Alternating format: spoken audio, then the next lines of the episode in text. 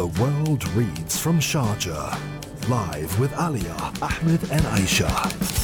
Today is, I'm losing count. Are we on our sixth or seventh day of the International I think Book Fair? seventh. I think seventh. Seventh? Yeah. Because uh, no, yesterday was the fifth. Today would be the sixth.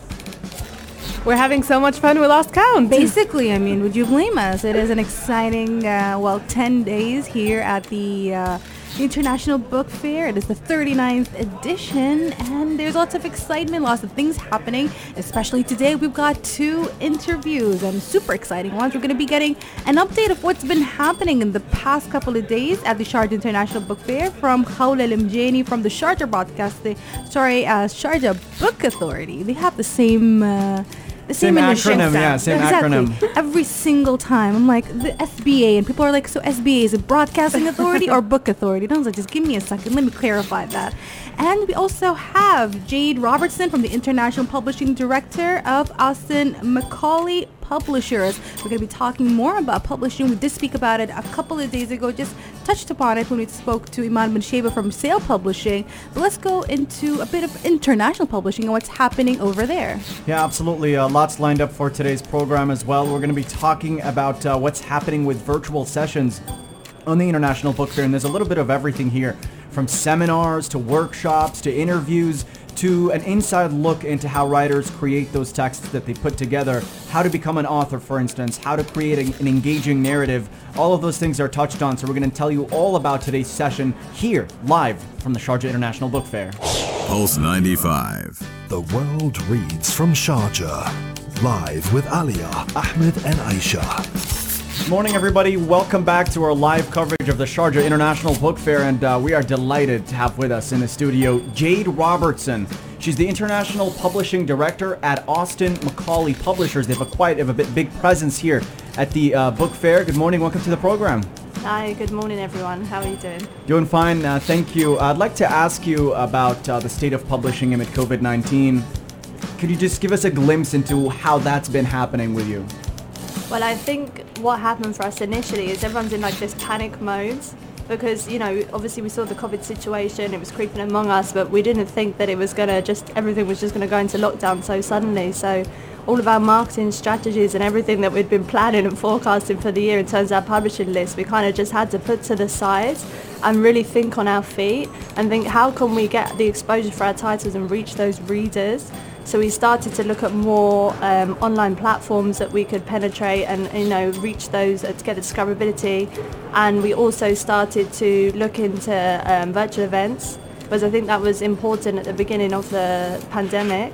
How we can uh, reach the um, readers and get the authors connected with them, and also to get the availability as well through more online platforms. Um, so we started to look for new distributors and new suppliers and new marketing strategies and the way that we could do that. Were those trends happening before the pandemic started and the pandemic sort of accelerated them? Or do you see those as temporary measures that once the pandemic is gone, you're not going to be going back to those virtual online events?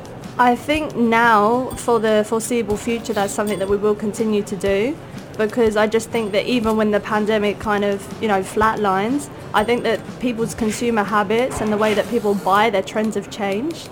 So I do think that's something that we continue to see for the future. I mean, an example, we started to look into like subscription boxes. So like we have a, a hmm. large list of readers that already that buy from us directly. Yeah. So every month we can do like a subscription box and you know they could have the uh, new titles and then it would have like some gifts or something in it just something different because i just feel like everyone's trying to do the same thing rushing and turning all their books into ebooks or audiobooks so Yeah. we're trying to be a little bit you know different and stand out from the crowd i guess So it's like a mystery box. You don't know what you're going to get. Oh, yeah. sweet. I love those subscription boxes. I mean, I've seen a big growth in them across, uh, well, Instagram actually. A lot of Instagram pages have started doing those, so I love them. They're very exciting, especially for people who are massive book consumers or book readers. And yeah, it just adds a little sprinkle of surprise. And just like you said, it's very different than just going or offering whatever you already sell uh, physically online by creating an online store. is another option for people. And it's like you said, it's a lot of excitement. But what is Austin Macaulay Publishers? What do you guys specialize in? Is there a specific genre or is it something more broad? So we're quite broad in terms of what we do. I mean, initially when we came to this market in 2017, we was focusing on translating books mm-hmm. from English to Arabic and Arabic to English, which I think is quite unique because there's a, I think the market is around 70% of translated titles that comes from overseas. Mm-hmm. So we wanted to come and um, bring the good, the, the English books that we had Yeah. that were popular and there was a demand, but they couldn't get them because they couldn't read them in Arabic. Mm-hmm. We started to do that, and also we bought our children's list, um, which we had quite a lot of demand for as well. And we also started to publish in Arabic, so not translated, just direct in Arabic. Um, like. And next year we want to focus more on the educational sector. We've been looking into developing our own app, Mm-hmm. and we're looking into how we can use AI technology. I know everyone's been talking about that, but how can we use AI technology at Austin Macaulay for Mm-hmm. our books? So that's something we're still working on at the moment. Can you talk to us about the importance of book fairs, like the Sharjah International Book Fair, to publishers? I think the um, this book fair is key um, in this market, and it's the first one since the pandemic. So I'm really uh, grateful to have the opportunity to not only be here, but you know, meet with other publishers and, and bookstores because I think it's important. We've really missed that face to face. You know, I'm just tired of Zoom now and trying to connect with everyone by the phone. So I think to actually be here and physically touch the books and, and be amongst the, the atmosphere, it's really important and crucial.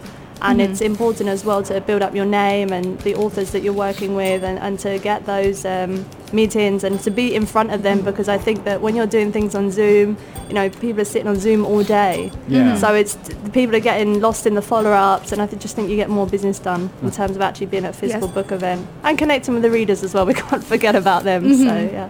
So tell us more about your journey. You started out in London, now you're publishing, uh, publishing in Sharjah, and you're publishing Arabic books, and you have, I noticed that you're supporting a lot of the local talent. So how does one become a writer? How do they get published by you?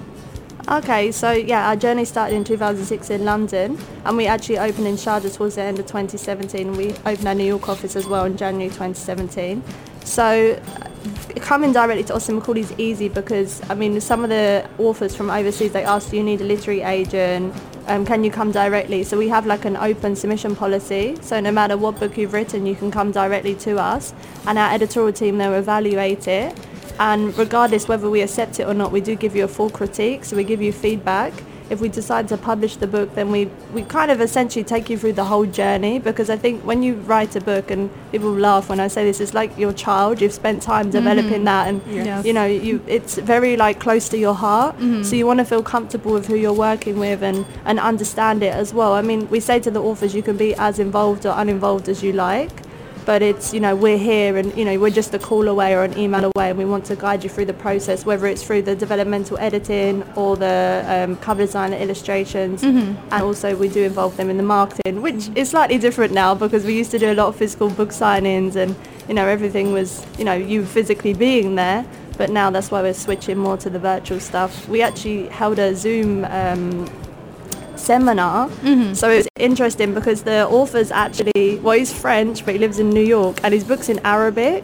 Wow. so we had him, we had an Arabic translator, we had another Arabic translator, then we had me speaking, and then we had the audience that comes. So we, we had about 50 people turn up Wow. on Zoom, which I was quite proud of. It was our first event. I think it was in the middle of April when everything was a bit crazy and everyone was up in the air, but it was quite happy with that, and we had a surge of uh, sales after because it got a lot of online exposure. Mm-hmm. So yeah, we're just, I think everyone was just finding their feet at the beginning. And now. it's great that you're offering authors such an inclusive experience because it's usually a struggle to get published and find the right mm. editor and get into the publishing house and whatnot. So where can we find your books here at the fair? Where can you find? We're in um, Hall 4, J3. So you can see us, we're right at the front. You can't miss us. We have a huge bright feather as well, so you can't miss us. I love it. We're going to be passing by Hall 4 later on today then and browsing your books. And I hope our listeners too, well, they come over to, well, experience inter- international, Shard International Book Fair and also by, pass by Hall 4 where Austin Macaulay publishers are. Thank you so much, Jade. We love speaking to you. and like we said, we're going to be visiting you very soon. We're going to be taking a short break and we'll be continuing our conversation. We have the genre of the day. We're going to be ta- taking you towards fantasy, dragons, and maybe some slaying here and there, and much more only here on Pulse 95. Pulse 95. The world reads from Sharjah. Live with Alia, Ahmed, and Aisha. So, the world of fantasy. and science fiction. They might seem to some people that they are very different, but they are mm-hmm. somewhat the same in the sense that obviously I'm not bashing any other genre. I'm not saying that you do not use your imagination, but I feel like sometimes, especially when you're reading somebody else's work, you really need to put in that extra work in trying to visualize things because when it comes to fantasy and science fiction, I think that you know the sky is the limit, even beyond the sky is the limit if we're talking about science fiction and space and beyond, because people can go crazy in the way they think of things, the way they imagine things. They need to keep up with the author. The author might say, um, I came across an alien that is uh, very tall and uh, lanky and a, a coral color with spikes on it, and you might see it differently. I might see it differently, and Ahmed might see it differently. You know, I've been doing a lot of convincing over the past few days. It's your turn to convince me with this Ooh, genre. Okay, I'm, Let's I'm, go. I'm ready for this because since I was like young, for some reason I just always gravitated towards fantasy and towards science fiction. Science fiction a bit more later. Like I mostly watch science fiction, but it's just I'm not gonna say it's escapism. It's just that no, neither am I gonna say the world is boring. The world is definitely not boring. We're living in a pandemic. The world is definitely not boring. Lots of things are happening every single day.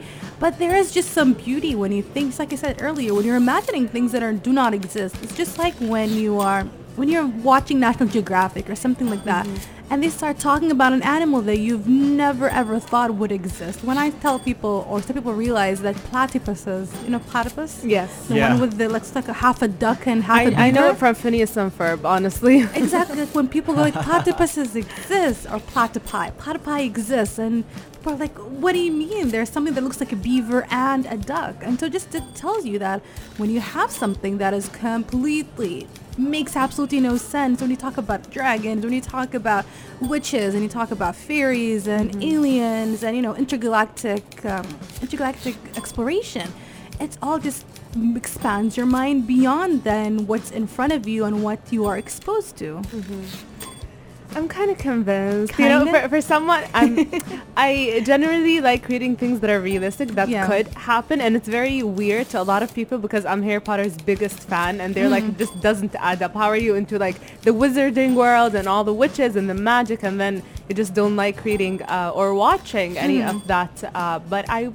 I understand that sometimes you need a break from the world and it's good to expose your mind to things that do not necessarily exist.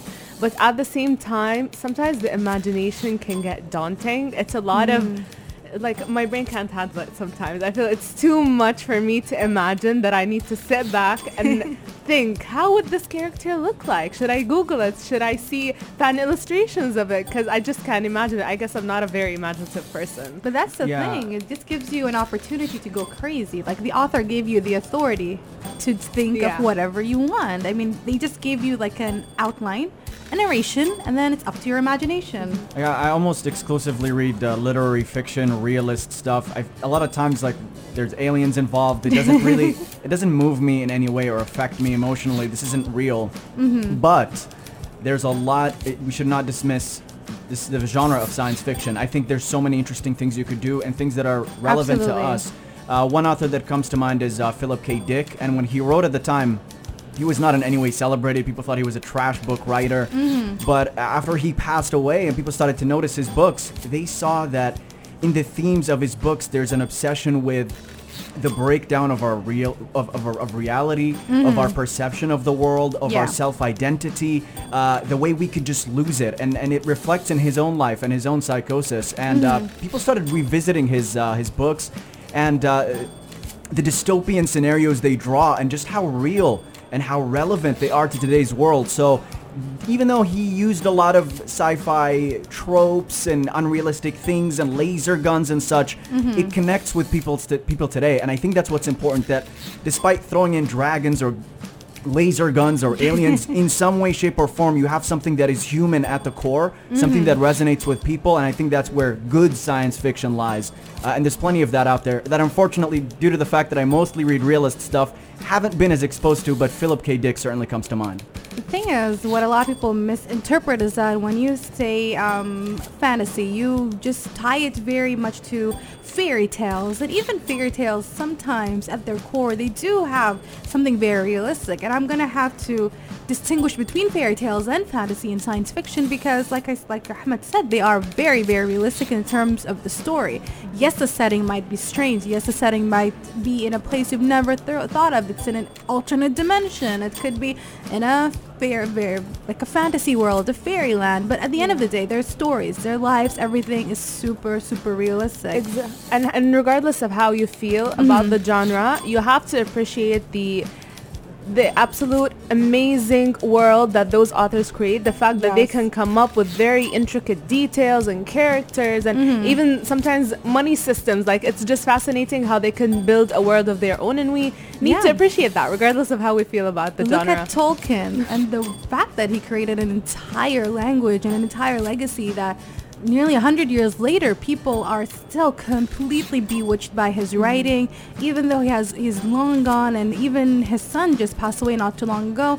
I mean look at the movie adaptations and the you know the various forms of media that came out of the hobbit the lord of the rings the silmarillion this just super super intricate that's why like i feel like when it comes to fantasy writing or science fiction the world building is just absolutely fantastic and it makes it super hard to write this especially when you're trying to keep up if you look at game of thrones for example Mikhail and i always talk about game of thrones in our show and we always say that you know it's they had a lot of problems with the TV show lately. Yeah. And the reason could easily be simply because people were able to notice the, small details, the things where they went wrong, which makes it even, that's the thing. If you start forgetting as a writer or a screenwriter, whatever sort of, um, the person's creating the story, Yeah. you forget tiny details because, oh, it's past my mind. But your readers and the people who are watching the movie or the people who are listening to your audiobook, they're gonna keep up with you. That's why I feel like this is super difficult to I do. never watched Game of Thrones. I tried to read it. I just couldn't. But it was. I remember the scandal of that coffee uh, cup in that coffee episode. cup. Like that was so dramatic. But the fact that people like me who've never read it, who've never watched it, and they would know all those details, the plot, what's going on, how everyone hated the last season. I know all those details, and I've never watched a single episode. Yeah, a lot of interesting stuff out there as well. Uh, H.P. Lovecraft, you know what Cthulhu Oh is, yes, yeah? yes, Cthulhu. Love Cthulhu. I yeah. mean, yeah. So he, he writes this like weird horror fiction with Mm-hmm. fantastical elements, uh, creatures from outer space, and what's cool about it is um, when he draws out these horrific scenes, which are quote unquote unrealistic, but then Mm-hmm. you read it and it reminds you of how insignificant we are, how helpless we Oh, yeah. Mm-hmm. are sometimes when we wade into unknown territories. So I mean, I guess my point is that they might use objects that seem unrealistic, like monsters or aliens or really absurd or grotesque situations, but if you really get into it, you could connect it to your life and to a sense of truth and Mm-hmm. maybe even in some instances it's the most effective way of capturing a truth when you point to the absurdity of it all so it's it's something to take seriously and there are a lot of good uh, sci-fi fantasy horror fiction writers out there and Mm-hmm. We should check out the book fair there's plenty of those here Definitely. I mean, there are several halls here, several halls for you to discover and slay your own dragons there. I'm going to give you, Alia, um, a suggestion, a book for you to read. Maybe you can find it here in the book fair. I'm going to be honest, I haven't read it. It's been on my read list, but I have watched the movie and it just happens to be my favorite movie ever. Like, absolutely top movie ever. I'm intrigued. It's that one. And it's some, the movie itself is somewhat inspired mm-hmm. by the book. And I know a lot of people say that the book is quite different than the movie. But that's, you know, when we talk about adaptations yesterday, I think that what makes you, like, makes both of them, even though they're similar and they're about the same thing, it makes you love both of them as much as possible for different reasons. Yeah. And it is Howl's Moving Castle by Diana Wynne Jones. Have you heard of her? She's a well-known writer. Yeah. Pretty sure Yeah. when you were a kid in the library or a bookstore, you've seen her books everywhere. oh yeah, Yeah. But Howl's Moving Castle, that is your homework. That's what you should be reading. And also Ahmed should be reading. I will pick it up. I've, I've heard about it from several people, so mm-hmm. I guess you have succeeded in convincing me I'm to pick at least one book. I- you know what? After the show, the three of us get we each got a copy of it, and that will be our all, all of our homework. How about that? Yeah, Let's do there you that. go. Let's go. and you'd recommend the movie as well Yes, the movie. Do you know how many times I watched that? Way too many times to count. And just a side story. Once it was on TV, It kept on repeating every single throughout the entire day, and I sat down and watched it every single time of that day. So it repeated in the morning. I was getting ready, and I saw it, watched it all. So again happened later on during the day, and I watched it all at night, and I watched it all. That's how beautiful that movie is. Howl's Moving Castle, guys. Are you fans of fantasy? Are you fans of you know going to space, and the galactic exploration, and all that? Then this is the genre of the day. We're gonna be taking a break. We have Khawla Limjani from the Sharjah Book Authority to give us some updates about what is going on at the Sharjah International Book Fair. You're listening to Pulse 95. The world reads from Sharjah. Live with Alia, Ahmed, and Aisha. Good morning, everybody. Welcome back to our live coverage of the Sharjah International Book Fair, and uh, we're happy to have with us here in the studio Khawla Al Mujaini, General Coordinator of the Sharjah International Book Fair. Welcome to the show. Thank you so much. Thank you for coming in. Uh, let's talk about the book fair so far. We're a few days in. How has it been? Uh, well, uh, the 39th edition of the Sharjah International Book Fair has made a flying start uh, on all accounts. Uh, starting with the 1,024 uh, publishers from uh, 73 countries. They put their trust to come to the Sharjah International Book Fair and to enrich its um, shelves with more than 80 new titles. With the sixth day of the Sharjah International Book Fair, we have um, um, thousands of visitors uh, came to visit the book fair and to start or to get their books fr- from our publishers. And what about, you just mentioned the 80 books. What are the achievements so far of the Sharjah International Book Fair in this edition? Well, having the book fair itself during this year is is an achievement for us. Um, uh, for this year, we we we made it. Uh, we I mean. Um, uh, after a ser- series of cancellations of international book fairs since the COVID-19 uh, COVID-19 outbreak, Yeah. uh, ours is the first major book industry event in the region in 2020 since March. Amazing, honestly. Um, It makes me super proud of being from Sharjah, knowing that we are one of the few, if not the only, international book fair that is physical and happening. And I love the fact that we have a combination of virtual events Yes. and also something that allows people to see each other, interact with each other. And so it benefits both the readers in Sharjah and also the industry itself when we have the publishers here come over and interact with their customers. Can you give us a little bit more details about the precautionary measures and the procedures? I mean, we've heard about them, but can you give us a rundown, a reminder of what you guys are, what are you guys doing for the past couple of days and we'll be doing for the next couple of days? Yeah, when we started to uh, or to think of organizing the Sharjah International Book Fair, we made it clear that we, w- we would love to have an event which is safe for our visitors. So uh, there's lots of uh, measurements have been taken uh, place uh, have been taken in this uh, sh- uh, book fair, starting from the registration, the registration, uh, booking the slots for the uh, for the pub for the visitors, um, uh, uh, uh, keeping keep reminding the visitors of the importance of uh, keep wearing their masks, uh, canceling the the actual activities and um, building a new platform, which is a virtual flat, uh, platform to host uh, our activities. Um, and uh, a lot, a lot of uh, uh, measurements have been taken. Interesting, super interesting, guys. I know we've heard it so many times, but remember to keep your distance, stay safe, and take care of yourselves and each other and the community, of course. And what do you want to tell our listeners? How do you want to get them to come to the Sharjah International Book Fairs, especially since we have like just a couple of days left till the end of it? Um, I would say this is an opportunity for books books lovers or the readers to, to come in here and uh, um, get their books uh, safely, and I think they're gonna enjoy their experience this time. Absolutely, I agree. I mean, all of us are already enjoying our experience over here, even though, again, we've been to so many book fairs before, but for some reason, every single year makes it more lovelier and more exciting. Thank you so much, Khawla Limjani, the general coordinator of the Sharjah International Book Fair. We're going to be taking a short break and be continuing our conversation about books and so much more live here at Sharjah Expo Center. Pulse. This Is Pulse 95. His Highness Sheikh Dr. Sultan bin Muhammad Al Qasimi as an author. And we are back to discuss the amazing writings of His Highness Sheikh Dr. Sultan bin Muhammad Al Qasimi, Supreme Council member and ruler of Sharjah. The book we are discussing today is called Sharjah Air Station between Gulf, uh, sorry, between East and West. The book talks about the first air station in the UAE, which was in Sharjah. The time frame is in the 1930s, and uh, the British government basically stationed their air route to India from the Persian coast to the Arabian coast.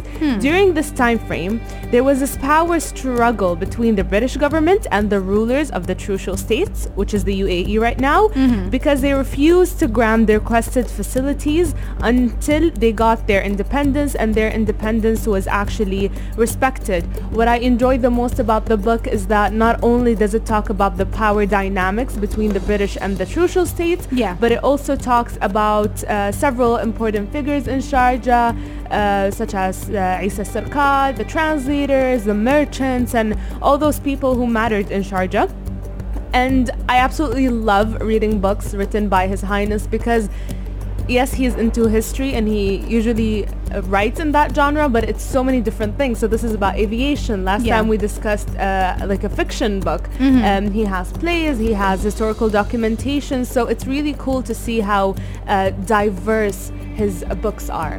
Absolutely, especially this one because I remember, I think anybody who, well, went to school in Sharjah could tell you that they have been to Al Mahatta Museum. And that is where I was first introduced to the idea that Sharjah was basically a hub or a connection between the East and the West when it came to everybody coming from Europe or the UK to be exact, and the British Empire. Basically connected everybody from India, Southeast Asia in general, or East Asia, all the way to the West. And I love that very much. And I have a small quiz for you guys. Do you know how many museums we have in Sharjah? That's a tough one because we have plenty of those. Yes, I mean the Emirate of Sharjah. Come on, Gabby. Gabby's giving away the answer. That's cheating. You're not allowed. Gabby, our videographer, being a little cheater over here at the Pulse 95 studio at the Sharjah Expo Center. But come on. Now that I'm thinking about it, I received some signals. Uh, should I relay the answer? Go ahead. Let's see. Uh, could you re- repeat the signal, Gabby? All right, Gabby's showing me. I see six, 63.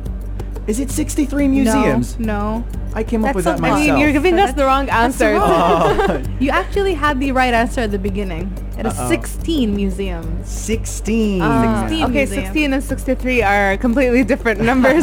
16. It's according to the Sharjah um, Sharjah Museum Authority. They say 16, and I think they are the uh, authority that I should be trusting, and not Gabby, our videographer, who claims we have apparently 63 museums in But it, honestly, I don't blame him. It, it feels like they have 63. They're so diverse. They cover so many different topics, so many Mhm. different fields. So yes, they do feel like 63. Absolutely, there are so many things going on here in Sharjah, and you're talking about the airport itself as well.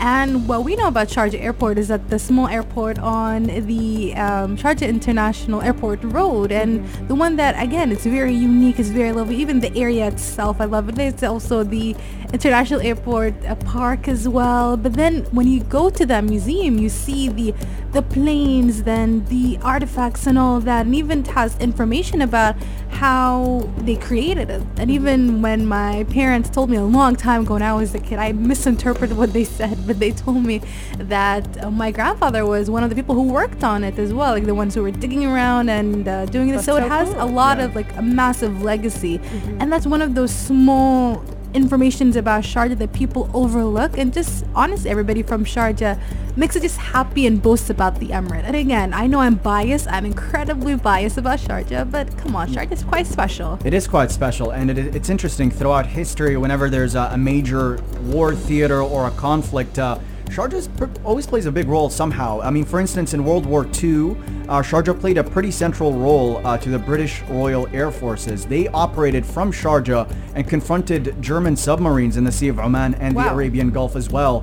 And uh, British and Commonwealth uh, servicemen uh, pretty much were helped uh, by the Bedouins in the area. They also helped survivors of air accidents. And by 1944, thousands of Allied military aircraft in World War II were flying over Sharjah every month. Many exhausted crew members were refueling there, getting supplies, So Sharjah played a central role in resupplying those jets and uh, leading up to the Allied uh, forces' victory in World War II. So always dig through history, you find interesting uh, snippets like that. all about Sharjah and our special Sharjah. Our book of the day was Sharjah Air Station between East and West, created or written by His Highness Sheikh Dr. Sultan bin Muhammad Al Qasimi, Supreme Council member and ruler of Sharjah. Of course, you can find this book at Al Qasimi Publishing at well several halls over here at the Sharjah International Book Fair, and of course they do have a website as well. We're going to be taking a break, and then we're going to be running you through the agenda of the day and the sessions and the signings and everything that is happening here at the Sharjah International Book Fair. You're, You're listening, listening to Pulse 95. Pulse 95. Pulse. This Is Pulse 95. Sharjah International Book Fair agenda. And as usual, we have a very busy day full of fun activities. So since we were discussing uh, His Highness's publications, uh, building off of that, at 1 p.m., Gilbert Sinoué and Fatma Sultan al-Mazrui will be discussing the freedom of the writer in the historical novel. What kind of freedom do they have? What are the limits? And basically, how can they express themselves while still being true to that historical time frame? Yeah, it's going to be a really interesting discussion as well. Uh, the liberties that a, a, a history writer would take. Also up ahead at 3 p.m. today. And again, if you'd like to check out any of these virtual sessions, the website to go to is sharjahreads.com. That is sharjahreads.com. So Ian Rankin, 3 p.m. today, he's going to be talking about crime novels. He's going to talk about the stresses, the excitement that goes into creating a, a series of crime novels, and he's going to delve into it in more details. He's going to talk about his influences, how he began writing, and then he's going to talk about his writing process, how he creates a compelling narrative, how to hook the reader and keep them engaged in a series. So that's going to be at 3 p.m. with renowned crime fiction writer Ian Rankin, and we've got so much more to look forward to later on in the day. Yes, because the next one would be talking about relatability between the author and the readers. We spoke earlier about the the um, genre of the day, which happened to be fantasy and science fiction. And to some people, they might think that this is not relatable, when in reality, the stories is what connects people. So this session talks about or draws inspiration about the stories that the authors try to convey through their novels and books